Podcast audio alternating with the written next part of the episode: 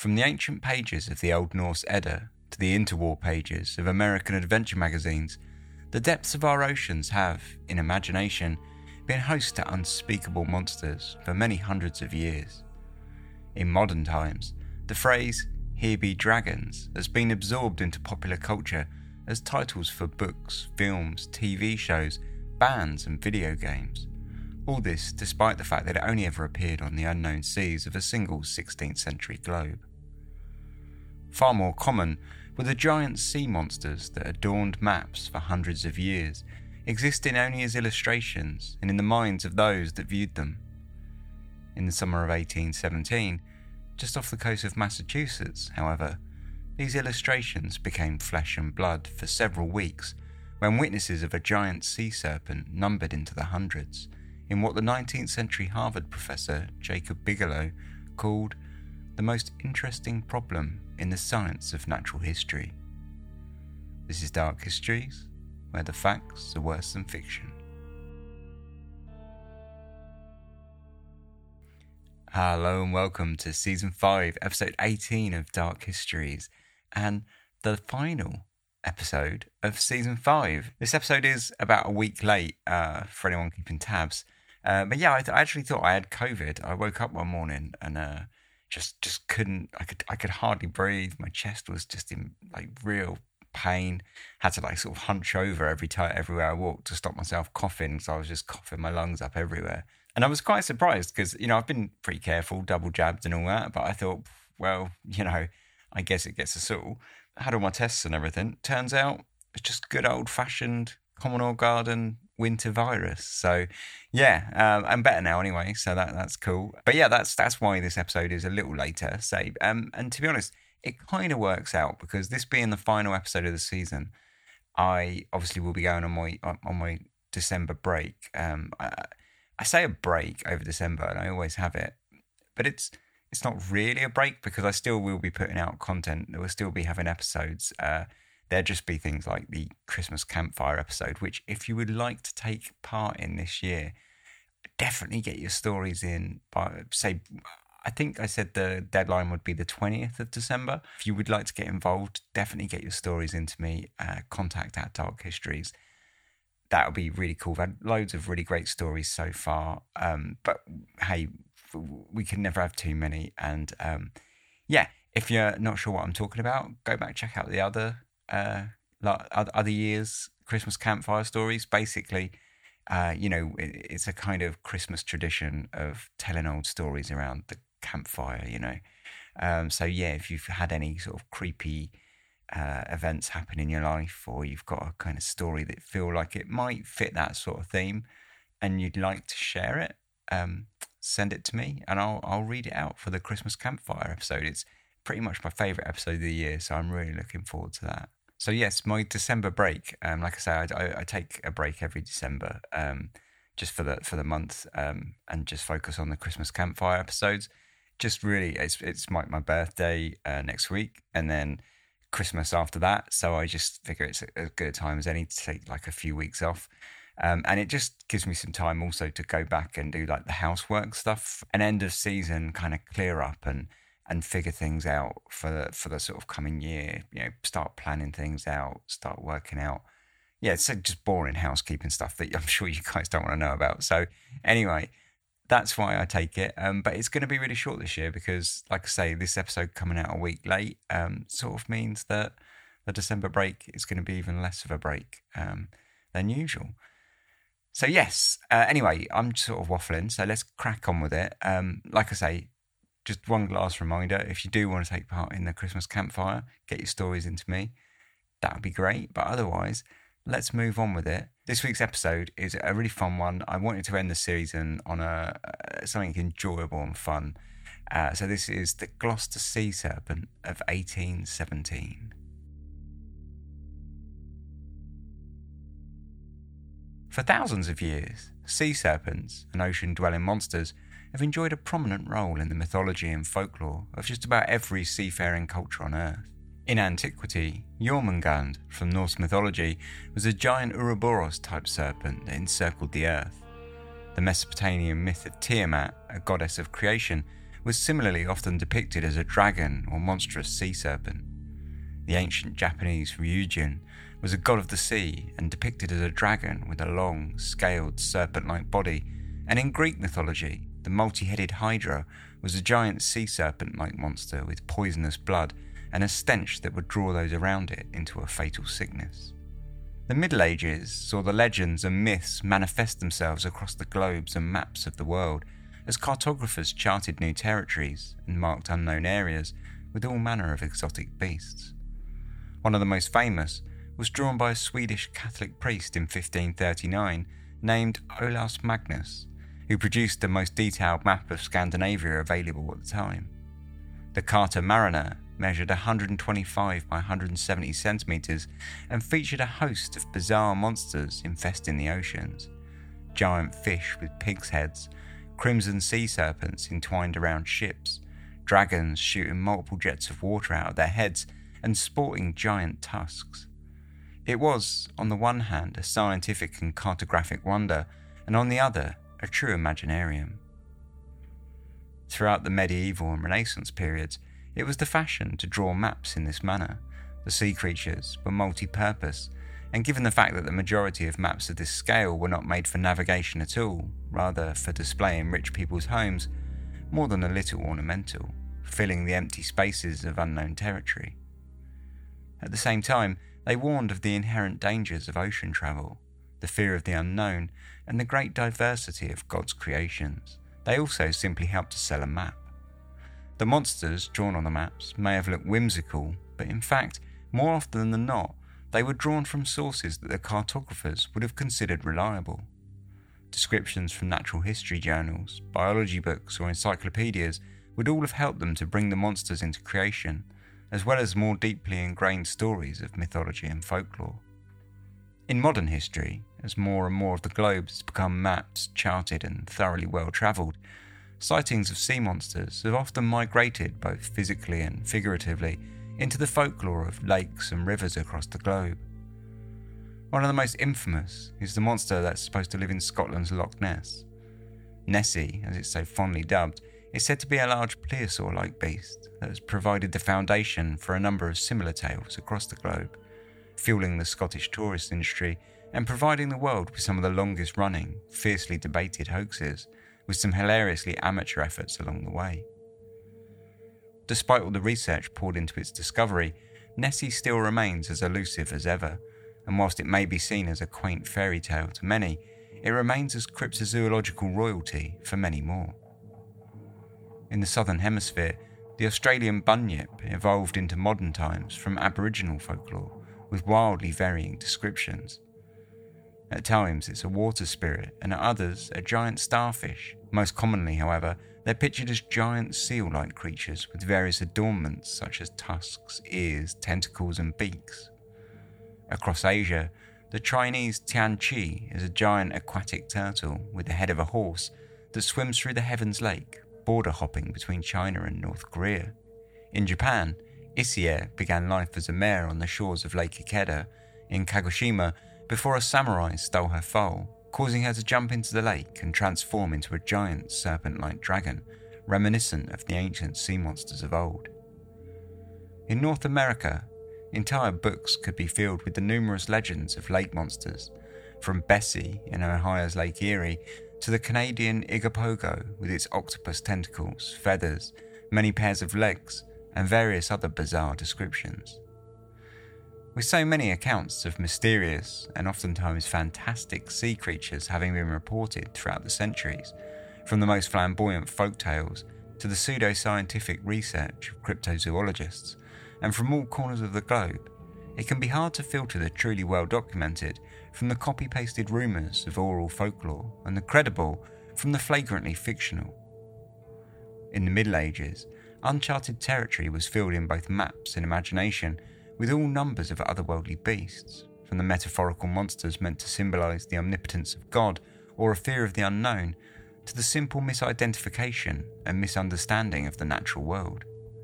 The seas were vast, endlessly deep, and already with whales, narwhals, squid, and turtles, full of known wonders.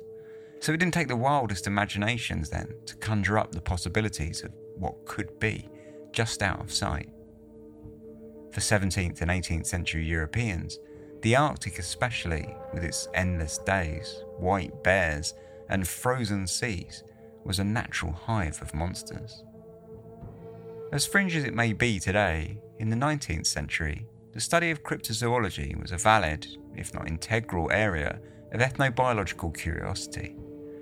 Articles investigating sightings of sea serpents were numerous and frequently enjoyed prominence in the leading natural history academic journals of the day. A period of great discovery, the 1800s saw a natural history rush where scientists, both professional and amateur, and often a blend of both, scrabbled to uncover, document, name, and collect new species in a discipline that saw several newly emerging fields. Fierce egos, rivalries, and good old fashioned jingoism led the charge to lay bare for all the world to see a whole host of creatures that had, until that point, been spoken of only in legends. And at the top of this tree was the ever elusive sea serpent. Advancements in paleontology, particularly, were reshaping the scientific understanding of the natural world and revealing new, otherworldly monsters to the public. At that time, the concepts of extinction were in such infancy that, for many people, the concept that God would make an animal that would disappear from the planet entirely was a complex and controversial subject. The discovery of fossils, like the marine based reptile Mosasaurus in 1808, was showing people not only that sea monsters existed in the past, but blew wide open the possibilities that they still existed somewhere today. To many, the bones sure looked familiar. A giant sea serpent, complete with huge gaping jaws, filled with sharp teeth, and a body the size of a small ship, just like the old illustrations. Throughout this period, numerous publications from respected biologists investigated thousands of age old sightings of sea serpents from a newly accepting angle. One sighting discussed in the period and that still persists until today was also one of the first well documented modern accounts and would eventually gain the esteem of being classed as one of, if not the, foundational sea serpent sighting. It was that of Hans Egede from Greenland in the 18th century. Hans Egede was born in Harstad, Norway in 1686. His father was a civil servant, affording Hans the luxury of a relatively comfortable upbringing and an education taken on by his uncle, a vicar in the Lutheran church. This religious foundation set him on a path that he continued in 1701 after he graduated from the University of Copenhagen with a bachelor's degree in theology. After this graduation, he settled down, marrying his wife, Gertrude Rask, and took the position of vicar in the Lutheran church in the Norwegian town of Vagen, in the heart of the city of Bergen, a coastal city dominated by its large port and harbour. In the first half of the 17th century, Norway was still part of the unsettled union of Denmark and Norway that made up the Dano Norwegian territories, including Denmark, Norway, Iceland, Greenland, and the Faroe Islands. And Bergen was the largest and busiest city in the Norwegian contingent, acting as the centre of trade for the country. Soon after his move, Hans became interested in the historical Norse settlement of Greenland, existing on the island since Eric the Red had led an expedition to the North American continent in the 10th century until sometime in the 15th century when it gradually declined and eventually disappeared. This was possibly through a combination of plummeting temperatures, falling profits on exports, plague, malnutrition, and fighting with the indigenous Inuit population, but ultimately no one was really sure at the time. Outside of common curiosity for the loss in communication with the settlement, Hans Egede's interest in the settlement was fueled primarily by the possibility to preach and to convert the colonisers to the Lutheran Church, who would have been Catholic upon their original departure from Norway. Over a period of 13 years, he secured capital through the local merchants, set up the Bergen Greenland Trading Company, and lobbied his cause to the Dutch Norwegian king, King Frederick IV. In 1721, after being granted the title of official missionary, Hans Egede arrived in Greenland with colonial powers to settle, govern, and carry out justice across the region.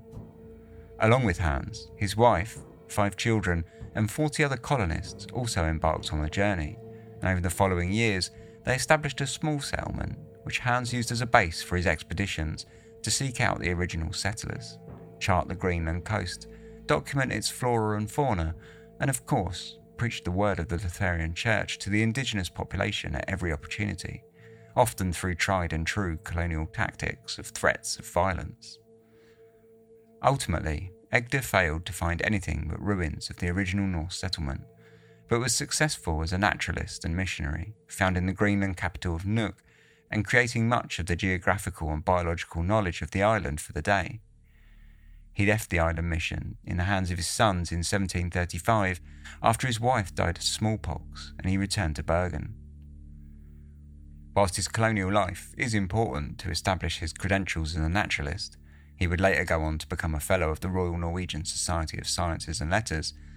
It's not Egede's missionary work in Greenland that interests us in respect to sea monsters, but it's his experience with an encounter with what he called a most dreadful monster in 1734 just off the coast of Greenland that many ethnobiologists would later go on to consider the first modern sighting of a sea serpent. Despite being such a famous and historically important sighting, there is a remarkable amount of ambiguity over who was and was not present. At the very least, Hans Egede's son, Paul, was aboard a ship sailing from Denmark that approached the Greenland coast on the morning of July the 6th, 1734, and it's from Paul's description that Hans published the first report on the sighting in his 1741 book, A Description of Greenland. The eyewitness account takes up only a single paragraph in the work and recounts the sighting in a relatively casual manner. Regarding other wonders and monsters of the sea, Tormodr, in his History of Greenland and Iceland, writes about three different kinds, all of which are supposed to have been seen in the waters of Greenland and Iceland. But none of them are, by us, or any in our time, been seen except a terribly big sea creature, which, in 1734, was seen in the sea outside the colony at 64 degrees, and was of this form and shape. It was a so enormously big creature that its head reached the yardarm where the body came out of the water, and the body was as thick as the ship and was three to four times as long. It had a long, pointed nose and blew like a whale, had big, broad flippers, and the body seemed to be covered with a carapace or scales, and the skin was wrinkled and rough. It was otherwise created at the rear like a serpent, and when it went under the water, it lifted itself backwards and raised then the tail up from the water a ship's length away from the body. Hans' son Paul published his own account of the sighting later that year, and although the accounts didn't differ in any meaningful way, Paul's version included an illustration of the coast of Greenland that included the sea monster that he had seen, drawn by fellow missionary Reverend Byng, who was apparently aboard the ship at the same time with Paul. The image shows a U shaped serpent, its head curling round and sticking out of the water, almost as tall as its head.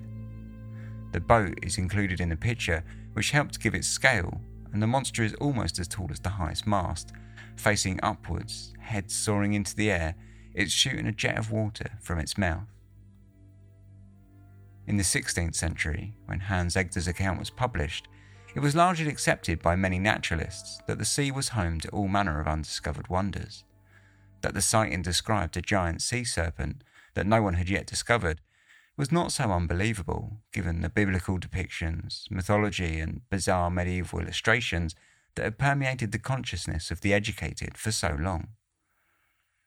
Eric Pontoppidan, a respected Dutch historian and antiquarian, published his book Natural History of Norway in 1753, describing many accounts of sea monsters in an entirely straight faced manner in an effort to seek the truth of what he coined as sea serpents.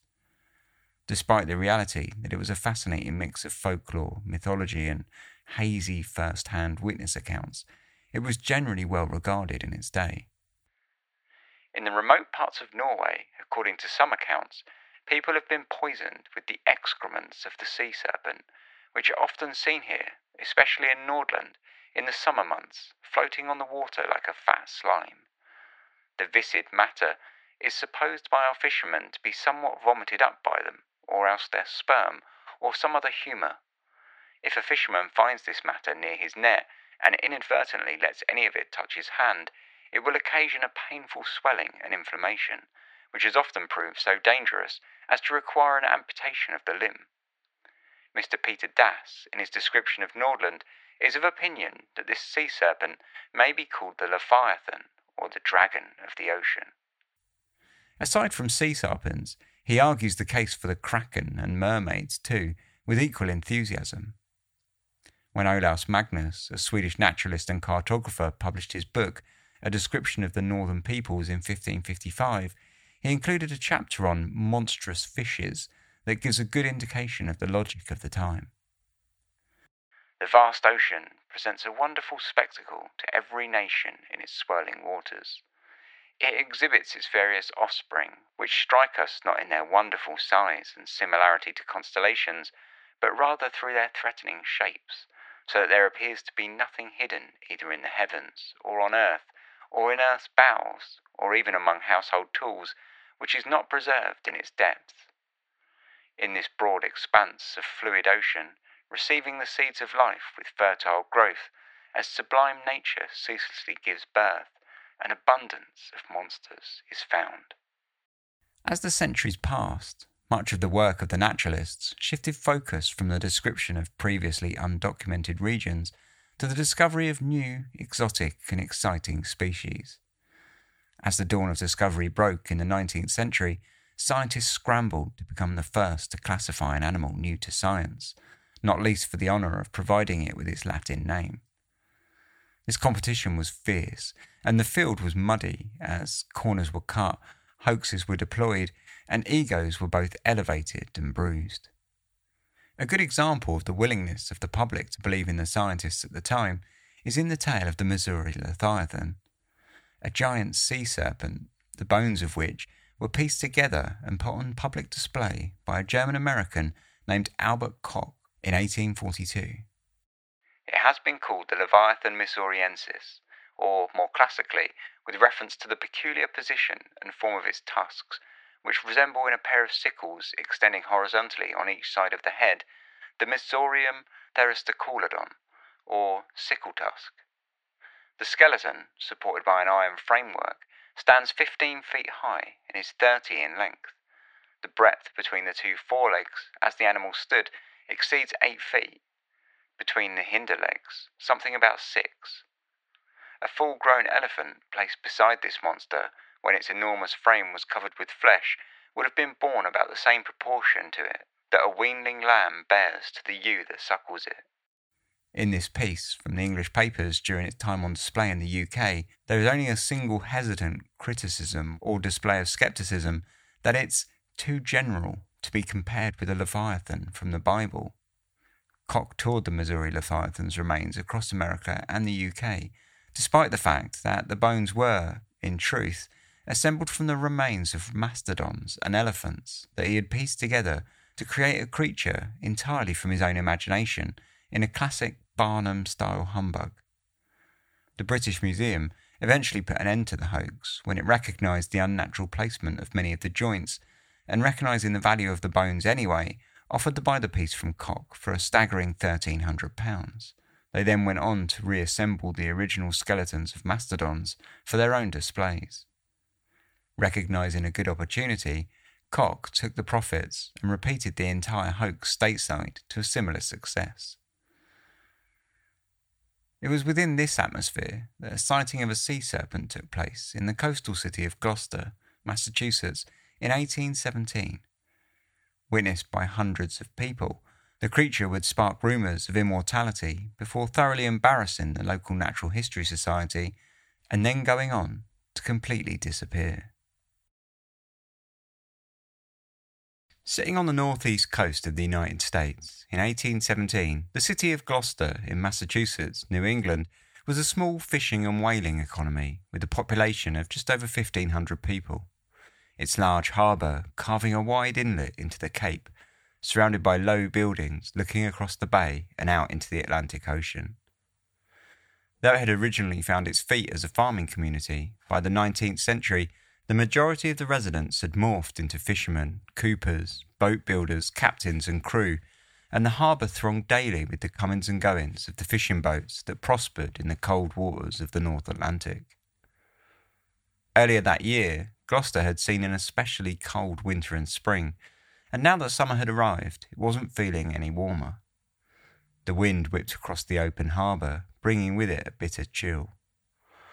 On Sunday, August the 10th, the streets were relatively busy with people coming and going. Church was still a social necessity at the time, though the fishing boats had long since ignored the day of rest. Susan Stover, a young lady of Gloucester, was walking along the shore with her father, just by their seaside residence, when she saw a peculiar sight out in the bay. In the water, plain as day, just by the shore, was an animal that she could not describe in any other way than to call it a sea serpent, though its head, she clarified, was very plain the shape of a dog. It had been so close to the shore that her father's best reaction was to remove his hat so that he should not frighten him. The animal was seemingly pretty relaxed whether Mr. Stover kept his hat on or not, and frolicked in the water, turned away from them, and casually slipped away, its parts popping in opposite directions. It was a peculiar sighting and somehow managed to fly quite under the radar. Whether or not people didn't believe her, or maybe she just didn't kick up much of a fuss, little was made of the description of the animal, even after a second, third, and fourth witness came forward and corroborated the story with their own sightings. That same morning, Lydia Wanson was in her house on Eastern Point overlooking the bay when her eye was drawn to something swimming in the water. Taking out a spyglass, she trained the warped glass upon what was seemingly the same strange animal that Mrs. Stover had previously seen that morning. It looked like the buoys of a seine, she said, adding that it had been at the very least 60 to 70 feet in length and with a head as large of that as any horse. Whether or not Miss Wanson had been hanging around some very small horses, or Miss Stover had been hanging around some very large dogs, is never confirmed, but somehow the animal appeared to grow in the latter account by quite some size. Even more strangely, is that although Miss Stover had claimed to have been the closer of the two witnesses to the animal, further accounts would seem to side with Miss Wanson. William Rowe thought that he saw the animal glide into the bay, flanked by two sharks, all three animals hounding down a shoal of baitfish. As the creature's head bobbed out of the water, William was sure that it had been at least as broad as a horse's head, and more or so not quite so long. The final Gloucesterite to witness the creature that Sunday was Amos Story, an old mariner, who saw the creature swimming in the bay just after noon. Amos, however, quite differently, chose to compare the head to that of a sea turtle, though he added that it had been larger than any dog's head that he had seen. Possibly, it was that stories of sea serpents in the town weren't that uncommon. There had been rumours and legends of similar beasts floating around the locality, dating as far back as 1638. But for a while, nothing more came of the strange sightings. Somehow, an animal over half the size of the average schooner, with a head like that of a sea turtle and as large as a horse's in size, had slipped into the bay, thoroughly enjoyed a swim in the shallows, and then vanished, all without causing much of a fuss at all. Over the following days, however, the animal was to come back, and its return would cause a much greater fuss.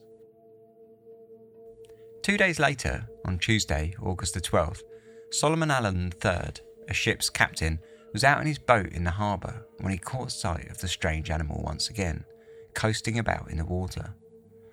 Despite keeping a distance from the animal of about 150 yards and having no access to a spyglass, his later testimony was remarkably detailed and showed all the composure and no nonsense directness that one might expect of an old, well to do mariner. I have seen a strange marine animal that I believe to be a serpent in the harbour in said Gloucester. I should judge him to be between 80 and 90 feet in length and about the size of a half barrel, apparently having joints from his head to his tail. I was about 150 yards from him when I judged him to be the size of a half barrel. His head formed something like the head of the rattlesnake, but nearly as large as the head of a horse. When he moved on the surface of the water, His motion was slow, at times playing about in circles, and sometimes moving nearly straight forward. When he disappeared, he sunk apparently directly down, and would next appear at 200 yards from where he disappeared in two minutes. His colour was a dark brown, and I did not discover any spots upon him. The captain was a relatively unique witness, however, in that he went on to claim that he saw the animal over the following two consecutive days, though these times it was from the safety of the shore and with the aid of a spyglass. On Wednesday the 13th, he claimed to have spent the majority of the day, in fact, watching the animal. Unsurprisingly, by now these sightings were beginning to cause quite a stir in Gloucester, with so many people coming forward with stories of the serpent like beast, and so many of them being reasonably well respected local businessmen, people began to flock to the shore in hopes of catching a glimpse for themselves. The locals were not to be disappointed, as that Thursday, on the 14th of August, with the shore of the harbour positively thronging in a festival like atmosphere, the animal returned to frolic in the waters to the delight of tens, if not hundreds, of delighted witnesses. Mary Rowe and Mrs. Moore both saw it that morning, and it had been so close to the shoreline at one point that Mrs. Moore trembled like a leaf at the sight of it. The witnesses were not only on the shore, however, and within hours the harbour waters were teeming with boats of various sizes as merchants and captains pushed out from their moorings to get a closer look at the animal. Matthew Gaffney, a young Gloucester based ship carpenter in his early 20s and self professed crack shot, hopped in a boat with his brother Daniel and friend Augustine Webber with an aim to take the animal in. Gaffney lined up his shot as the animal approached their boat, and when it was within 30 feet, he fired off his gun square at its head. I had a good gun and took good aim. I aimed at his head and think I must have hit him.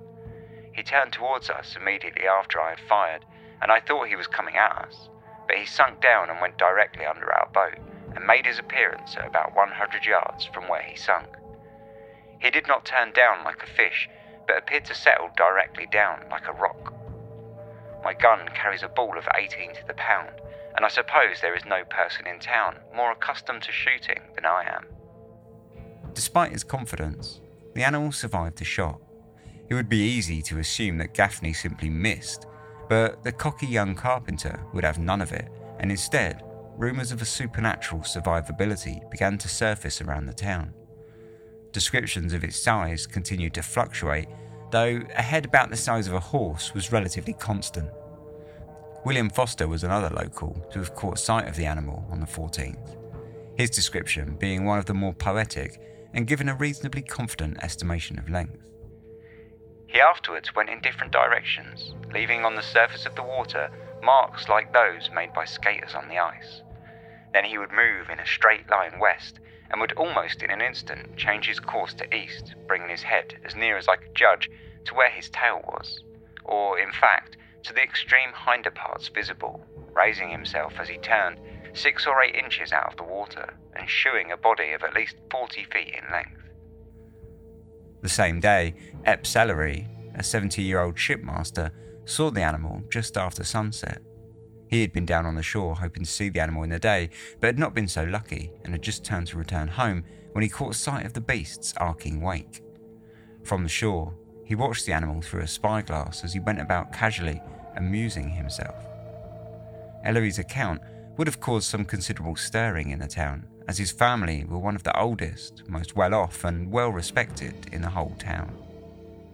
It had been a busy day for sea serpent sightings, but for the animal, it was all but a warm up act, as the story wound its way towards press offices primed to blow the small harbour into the national spotlight. A frightful fish. Yesterday, information was received in this town from Gloucester of the appearance of an unusual fish or serpent in their harbour. The letter represented that the head of it, eight feet out of the water, was as large as the head of a horse and of great length. It was afterwards said that two had been seen. A party was soon provided to take him with muskets, harpoons, and every instrument which good marksmen and whalemen could use. We soon after received a letter informing that the fish had been seen for several days and that it was first discovered by the fishermen. All attempts to take the fish had been ineffectual. Quite different accounts are given of its length, which all agree to say that it is great, and that its body is round, that it is very quick in its motions and in all directions. The person adds, I have just seen the fish sporting in the water, and it shews a length of 50 feet within a quarter of a mile from the shore, and adds that we have never seen anything like it. A man who discharged his musket within 30 feet of it says the head was partly white. The inhabitants were determined to repeat their attempts to take it. Another letter says, I have had an opportunity to see the fish, and the street is full of persons who are going to enjoy the sight of it. It appears in joints like the wooden buoys on a net rope, almost as large as a barrel. Two muskets were fired at it, and it appeared to hit it in the head, but without effect. It immediately disappeared, and in a short time was seen a little below, but in the dark we lost sight of him. It appears like a string of gallon kegs, 100 feet long. With the publication of the story in the Boston papers, the harbour saw an immediate influx of sightseers and thrill seekers from the city who flocked to the small town in hopes of seeing the sea serpent.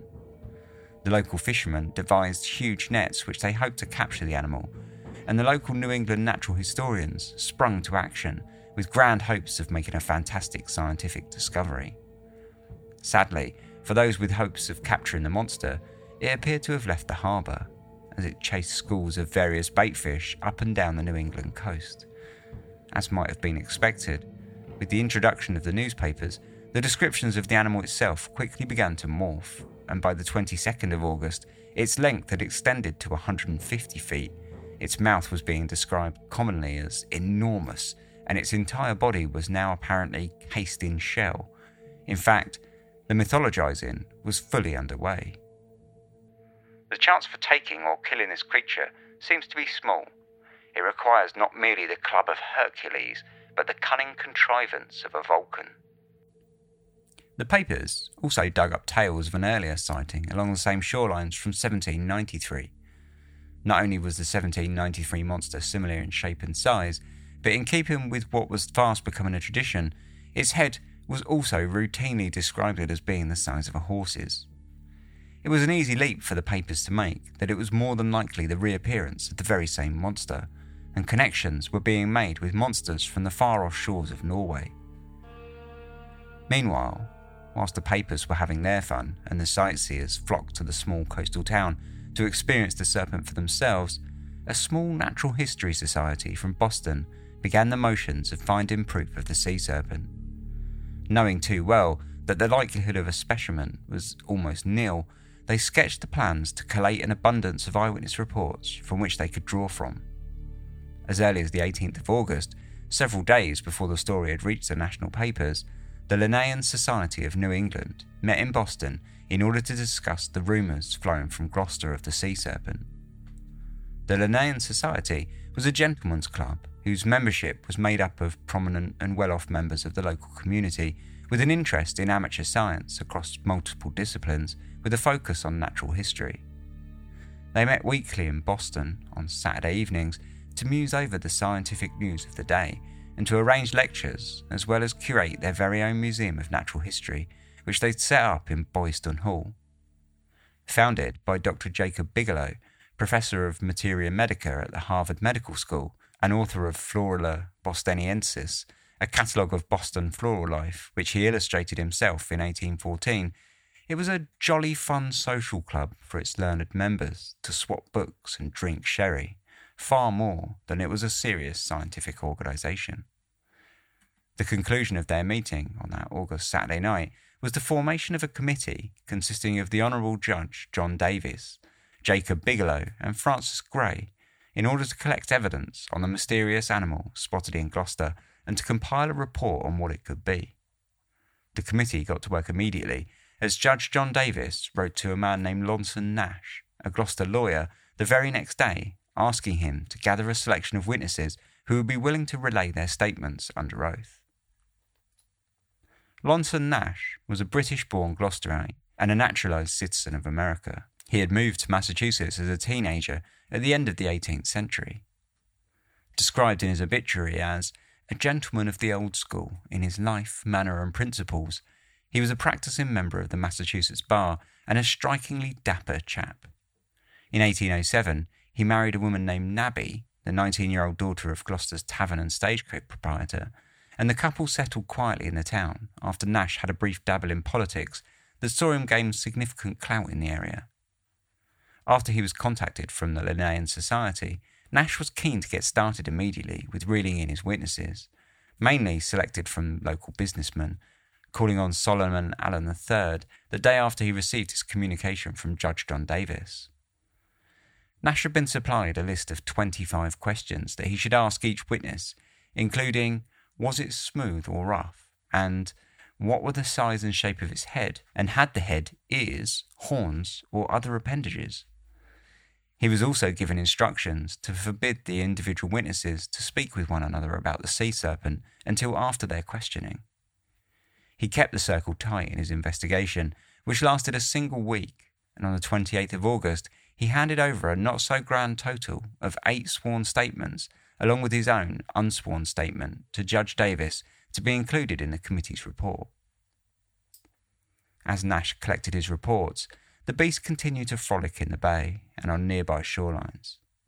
Witness sightings continued to flow into the newspapers throughout the end of August, from as far away as Kettle Cove, over 80 kilometres south of Gloucester. There are several erroneous reports that the monster had been taken in the national press, each one claiming that the animal was over a 100 feet in length. Captain John Beach, a Gloucesterite who professed to have been within an oar's length of the monster on several occasions, illustrated the beast and took it to Boston, where the original print of the re engraving, standing at 35 feet long and 20 feet tall, was put on public display, with admission to view the piece charged at 25 cents. The resulting image shows a massive, dark brown monster in the Bay of Gloucester, surrounded by boats. Perched on the surface of the water, its body is covered in large scales in the shape of arrowheads, and its head, more the shape of a bird of prey than any serpent, has an enormous beak filled with razor sharp teeth and a long, winding, forked tongue.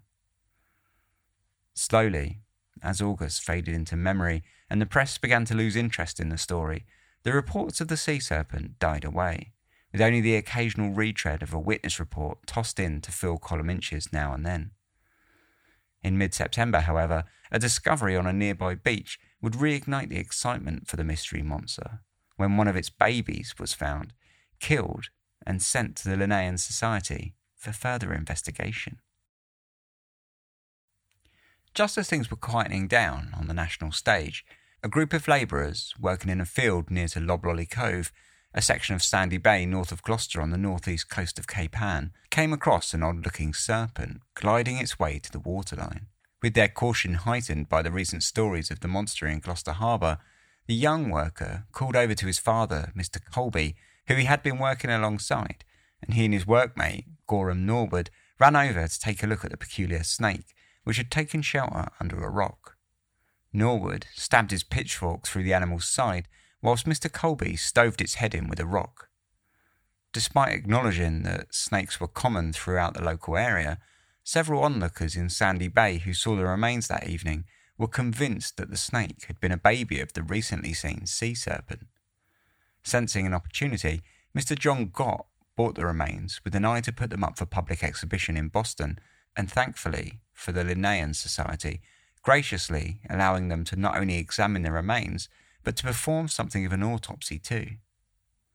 Dr. Jacob Bigelow did the honours, inspecting the body, and wrote a report to be included with the evidence already collected from the eyewitnesses.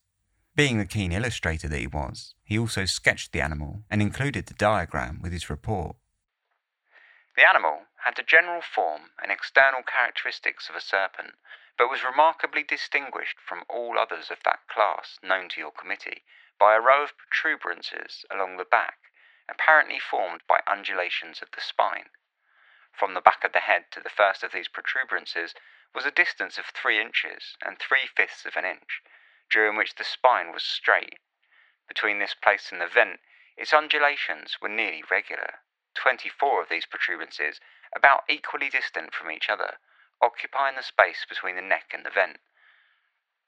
From the latter to the twenty fifth protuberance, the spine forms a straight line, of the length of one inch and nine tenths.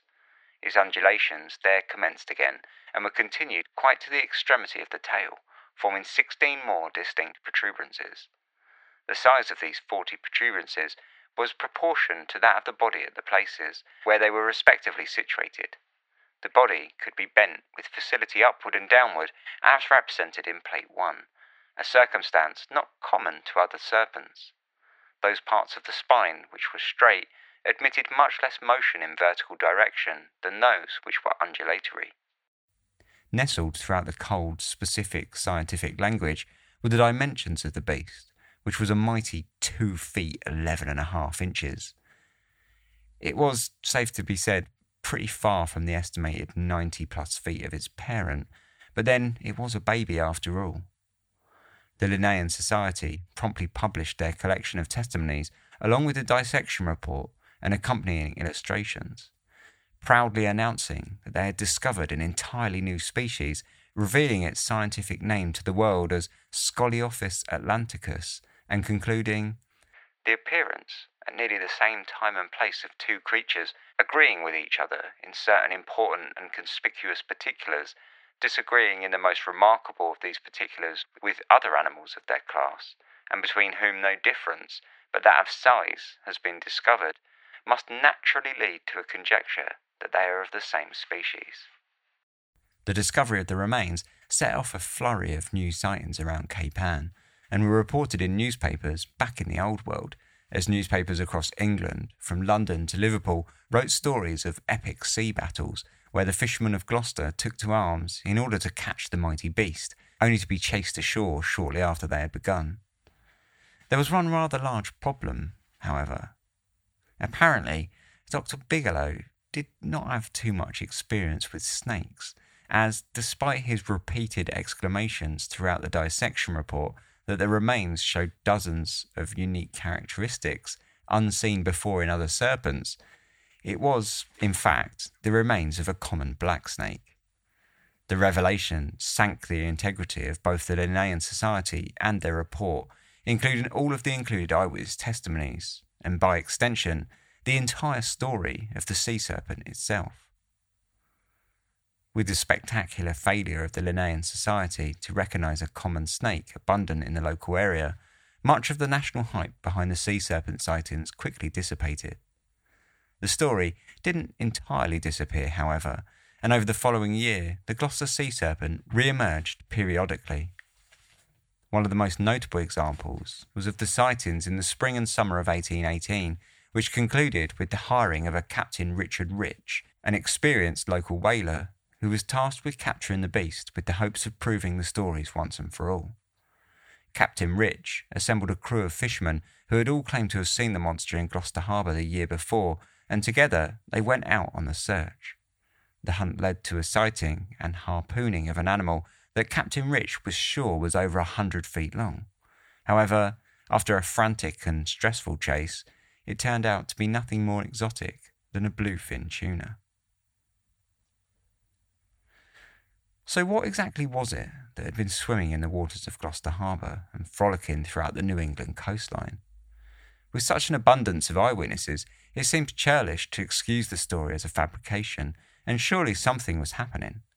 Was it, as many at the time believed, a giant sea serpent, or was it something a little more explainable?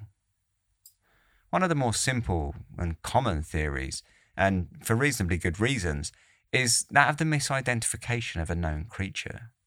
For years, misidentifications were often the cause of temporary scientific excitement, when new species were sure to have been discovered, only for them to wind up as something far more common upon closer inspection. One only needs see the case of Captain Rich, who was sure that his prey had been over a hundred feet in length, until it had been caught, of course, and it turned out to be a tuna. The speed of the fish and the way it had jumped out of the water, leaving a long wake, seemingly completely threw off even one of the most experienced whalers of the day. But if it was a misidentification, then what can it have been? One of the most obvious creatures to jump for is a species of whale. Whales, with their breaching behaviour, can easily strike a peculiar silhouette if the jumping behaviour were not expected, as it almost certainly would not have been for the vast majority of witnesses. Basking sharks were another usual suspect, commonly misidentified due to its large size, relatively unusual docile behaviour, swimming near the surface in shallow waters, and the fact that their identification was relatively late to the zoological record, where they were often mischaracterized as whales until the mid 18th century. In an article written for the Skeptical Inquirer in 2019, Joe Nickell, author and prominent skeptic, suggested that the sea serpent had been a case of a misidentified narwhal, using evidence of narwhal behaviour which he believed had similarities to many of the descriptions from the original eyewitness reports. Nickell proudly declares the 200 year old mystery solved, despite the evidence really being no stronger or weaker than that of countless other misidentification theories. An extension of this theory is proposed by the likes of Robert France, an ethnobiologist who, in his essay for the Academic Journal of the Society of Ethnobiology, suggested that many sea monster sightings from history, including both that of Egede and that of Gloucester, were of large marine animals, such as whales or basking sharks, entangled in fishing nets and other fishing equipment. The animals, dragging a long trail of assorted jetsam behind them, can easily create the illusion of a giant sea serpent like creature as their netting weaves and winds in unison with the animal's movements. One of the more complicated areas when researching old reports lie in both the poor translations, or even more simply, in the confusing use of language. The nature of the stories is such that it's all too easy for sensationalism to warp original reports. Scientists and laymen alike use common descriptions that the average person could understand in order to paint a clear picture of what they had seen. And so it's easy to see how something with a head the size of an average dog in one report can quickly warp and twist into a beast with a snout full of razor sharp teeth in another. As a result, the longer the stories continued, the further from their original existence they seemed to slide until eventually they morphed entirely into mythology, legend, and folklore. This also continues into stories like that of Matthew Gaffney. Did he simply miss his shot? Was the animal more heavily armoured than expected and its gun incapable of fatally wounding it? Or was it like Gaffney would have people believed, possibly due to inflated pride, a sign that the animal was some kind of immortal monster? Ultimately, we will never know what it was in the waters of Gloucester Harbour back in 1817, but the story's continued existence is proof enough that, whatever it was most likely to be, the origins testimonies are curious enough to maintain serious interest. So, what is it that stirs the continued belief in cryptids and sea monsters amongst a society that most would consider to be enlightened?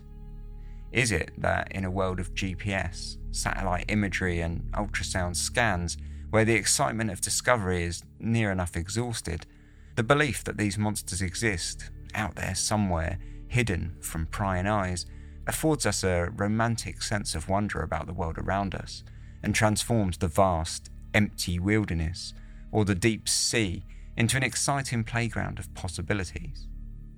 Or is it something else? Is the chatter in the woods really a Bigfoot just out of sight? Or the wake on the horizon the tail of a Leviathan plunging back to the depths? Did the people of Gloucester see a narwhal back in 1817? Or was it truly an undiscovered sea serpent that lost its way for a few weeks before making its way, casually, back to the depths? So that was the tale of the Gloucester sea serpent, and I think it was a lot of fun. Um, and I think it was really interesting, actually. We'll come back to it after these short advert breaks. Welcome back. So yeah, that was an interesting story. I really enjoyed it to sort of like finish up the season on something a little bit fun. I, I think you know there was that obvious sort of creation of, of, of myth and, and folklore. You could see that right from the start. In and in the most obvious way is as as you read the descriptions and the eyewitness reports, as they went on from day to day, and as the story sort of grew older, the monster got longer. Like quite rapidly, it grew from like 50 to 100 feet and then suddenly 150 feet. Like at first, a lot of the descriptions were quite conservative on the length. And then, and but very quickly, you know, within like a few days, they're, they're almost up to 100 feet. And then give it a week or two and, and it's 100 to 150 feet, you know. So you, you can see that extend quite quickly. Um, and that is more or less like classic kind of, you know, the way sort of mythology and folklore works across like all sorts of genres. That, you know, the way they, they kind of expand over time. The further from the original report it gets, the more usually sensational they become. And you, you can see the same with the horse head thing also.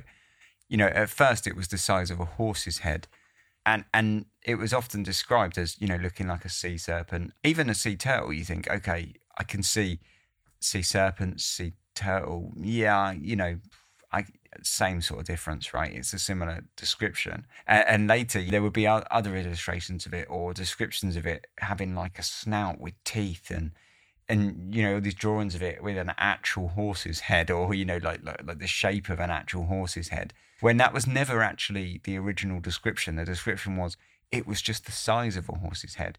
But of course, then these things sort of morph over time. Whenever it, we see these stories, I really enjoy seeing how the stories progress in those ways. So that I found that really interesting. In terms of what it actually was, though, now there's a question, isn't it? I mean, I, I probably don't believe that it was a sea monster. I, and I, I, tell you what, I, else I don't believe though I don't really believe Joe Nickell. And and actually, I found his piece in the Skeptical Inquirer to be quite frustrating, and and precisely what I find frustrating about skeptics, or you know, self-professed skeptics, in that actually he he suggests that it could have been a narwhal. And, and doesn't really lay down a great deal of evidence for it, other than that he thinks that it, it seemed to sort of, um, from the eyewitness accounts, he, he believed that it displayed similar behaviors that a narwhal sometimes displays. But then he has the the kind of like the arrogance to suggest that oh he's solved this now. Oh okay, you, have you? You haven't solved this. All you've really done is provide a bunch of anecdotal evidence and suggested that it's similar. Which sure okay, but but if you're drawing from the eyewitness accounts and you're saying it's like a narwhal, really that's no different from anyone else say, saying that they draw from the eyewitness accounts and saying it's 100 feet long. The only reason Joe Nickell's account is any more believable is because it's it's a more rational explanation, but it's not any more evidence based. And and yet, you know, he, he names his piece in the Skeptical Inquirer a 200 year old mystery solved. Yeah, sure, Joe. Like, sure you have. Uh, so I didn't really like that. Um, a, a theory that I found a great deal more convincing was theory that um, it was things like fishing nets and stuff, and it, and it was possibly, it, you know, in a way, possibly like a narwhal, like uh, like like um, Joe Nickell's theory could have been like a narwhal or a whale or a basking shark or, or, or some known creature basically, but uh, entangled in fishing nets. And and he gives like really good evidence as to why this could be the case. And to be honest, as soon as I read it, I, I, I got that picture in my mind and it was like someone switching a light on, you know, like a, ah, yeah. Yeah, I can totally imagine that. You know, you see like this, a whale breaching out of the water.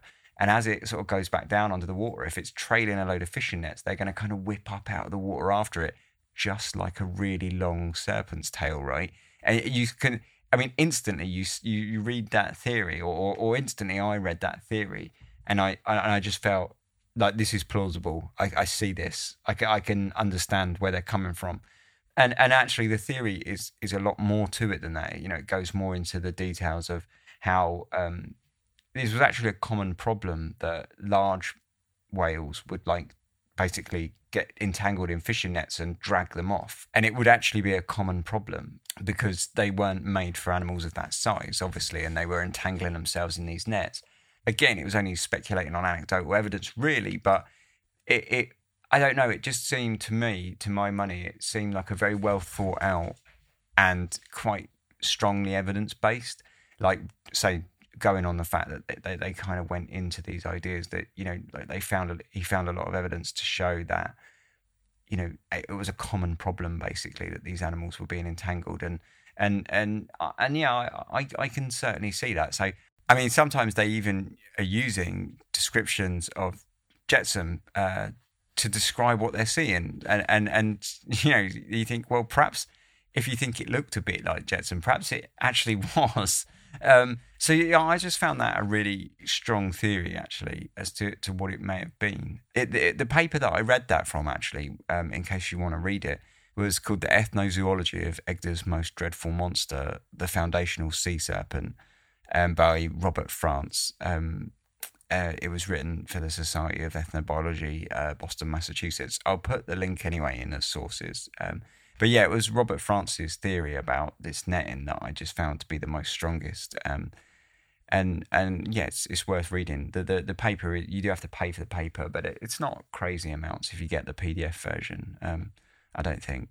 Yeah, anyway, it will be in the in the in the sources in the in the show notes.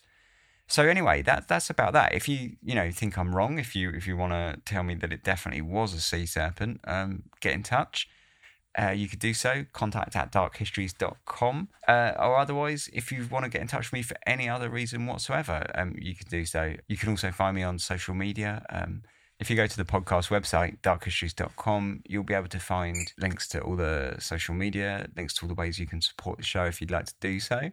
Um, or you know links to the sh- merch store and the books and everything. It's all darkhistories.com.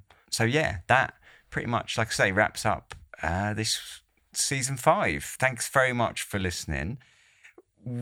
I will be back in January with a season six. And before that, obviously, say like this is my December break, which I take mainly because it's you know my birthday and Christmas, and I just kind of think it's nice to have some time at the end of a season to to kind of regroup and begin sort of planning the the season six and and then sort of just go through things that which need doing behind the scenes, really. Um, sort of like a house clearing sort of thing for the new year and the new series. So um, yeah, I'd be taking a few weeks off, but I say that um, there's still going to be the Christmas campfire episodes. And again, if you want to get involved, just email me your story uh, by the 20th of December. That'd be brilliant. So yeah, I'm still going to be here. I'm, I believe I'm also sort of planning. I say planning. Um, I think of doing a, a, a live stream in December, um, super casual, just more of a hangout stream, really. A sort of maybe we'd do a bit of a retrospective about season five and just have a chat about you know the stories in season five and just have a bit of a hangout. Really, so it's going to be super casual, nothing like heavy planned for it. So I, am going to be around throughout December. Um, but the next episode will be in January. So that'll be the start of season one, season six, episode one will be coming in January. So I'll be back real soon. Um, I, don't need to say Merry Christmas or Happy Holidays or anything because I'll, I'll speak to you before then. But yeah, until that point, have a great run up to Christmas. Stay safe, stay healthy, and stay warm. It's it's really cold here. I think probably the reason I got that you know, winter virus thing, that chest thing uh, last week, the, the, the temperatures just dropped overnight from like 10, 12 degrees, somewhere around there, to like minus two overnight. So I think that's probably what, what made me ill. So yeah, keep wrapped up, stay warm, stay healthy, and uh, have a great December. I shall see you really, really soon. Say, I'll see you before Christmas. So, Thanks very much for listening. It's been a, a fantastic season. Thank you so much for all your support throughout season five, or well, and up to season five. Uh, it's it's like I say, it's it's been a great year. Um, loads of great reviews, um, loads of great emails, loads of great, just just so much support from everyone. So yeah, thank you very much. Um, I'll see you real soon. Sleep tight.